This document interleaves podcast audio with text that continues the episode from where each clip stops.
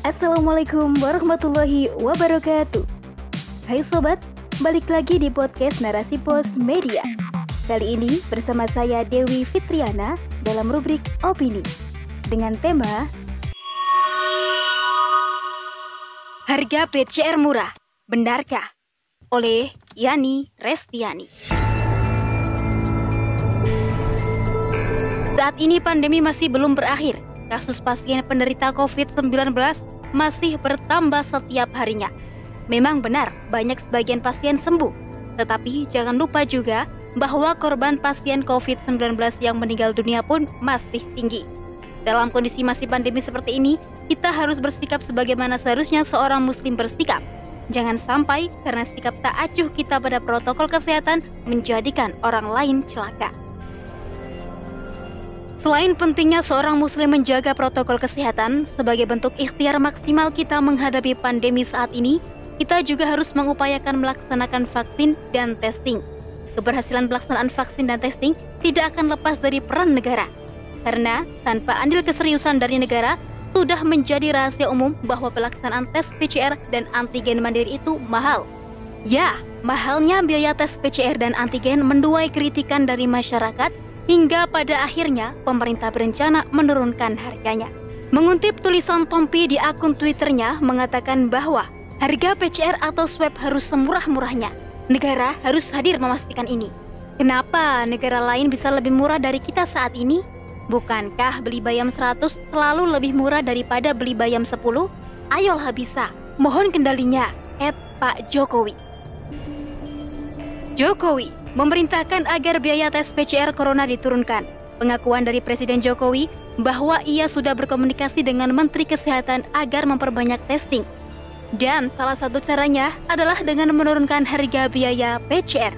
Menurut beliau, testing merupakan salah satu cara menangani COVID-19. Kemudian aturan baru tentang tarif tes antigen di Kementerian Kesehatan yang dikeluarkan oleh Menteri Keuangan Sri Mulyani Indrawati. Kebijakan baru tersebut yakni berupa Peraturan Menteri Keuangan atau PMK nomor 104/PMK 02/2021 tentang jenis dan tarif atas jenis penerimaan negara bukan pajak atau PNBP, layanan uji validitas rapid diagnosis tes antigen yang berlaku pada Kementerian Kesehatan atau Kemenkes. Namun, tetap para lembaga penyelenggara tes COVID-19 harus tetap dievaluasi atau diaudit supaya tetap memberikan pemasukan bagi negara. Hal ini membuktikan bahwa negara selalu bertransaksi dan melakukan perhitungan untung rugi secara ekonomi dengan rakyat. Seharusnya, negara hadir berperan sebagai pelayan yang melayani rakyatnya. Inilah wajah buruk negara kapitalistik dalam mengurusi rakyatnya saat wabah. Berbeda dengan sistem Islam yang memberikan solusi paripurna, karena aturannya datang dari Sang Maha Pencipta Allah Subhanahu wa Ta'ala. Islam sudah jauh-jauh hari memberikan contoh bagaimana cara menangani wabah. Rasulullah SAW memerintahkan untuk melakukan pemisahan antara orang yang sehat dan yang sakit. Lalu memerintahkan melakukan isolasi kepada penderita penyakit menular. Tidak boleh bercampur antara orang yang sakit dan yang sehat. Bahkan ada anjuran jika terjadi wabah di suatu wilayah untuk pergi naik ke atas bukit. Rasulullah SAW bersabda yang artinya, jika kalian mendengar wabah terjadi di suatu wilayah, janganlah kalian memasuki wilayah itu. Sebaliknya, jika wabah itu terjadi di tempat kalian tinggal, janganlah kalian meninggalkan tempat itu. Hadis riwayat Al-Bukhari. Zaman sekarang, pemisahan antara orang yang sehat dan yang sakit adalah dengan melakukan testing PCR dan antigen. Aktivitas testing akan efektif jika negara berperan penuh dan serius dalam menangani pandemi. Negara akan sigap, cepat tanggap, dan berpikir cerdas dalam menangani wabah. Termasuk aktivitas testing akan dilakukan sesegera dan secepat mungkin. Hal ini akan berdampak pada kehidupan dalam negara. Kehidupan masyarakat tidak akan lumpuh jika testing ini dilakukan serius saat kemunculan pandemi.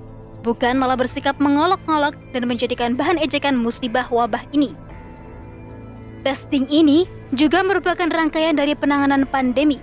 Maka semestinya biaya testing COVID-19 itu gratis alias bebas biaya. Bahkan, ini harus dilakukan kepada semua lapisan masyarakat dengan tempo yang cepat dan singkat. Negara haram hukumnya mengambil pungutan atas layanan yang wajib diberikan oleh negara. Wallahu a'lam bishawab. Demikian rubrik opini kali ini. Sampai jumpa di rubrik opini selanjutnya, tentunya di podcast Narasi Pos, cerdas dalam literasi media, bijak menangkap peristiwa kunci.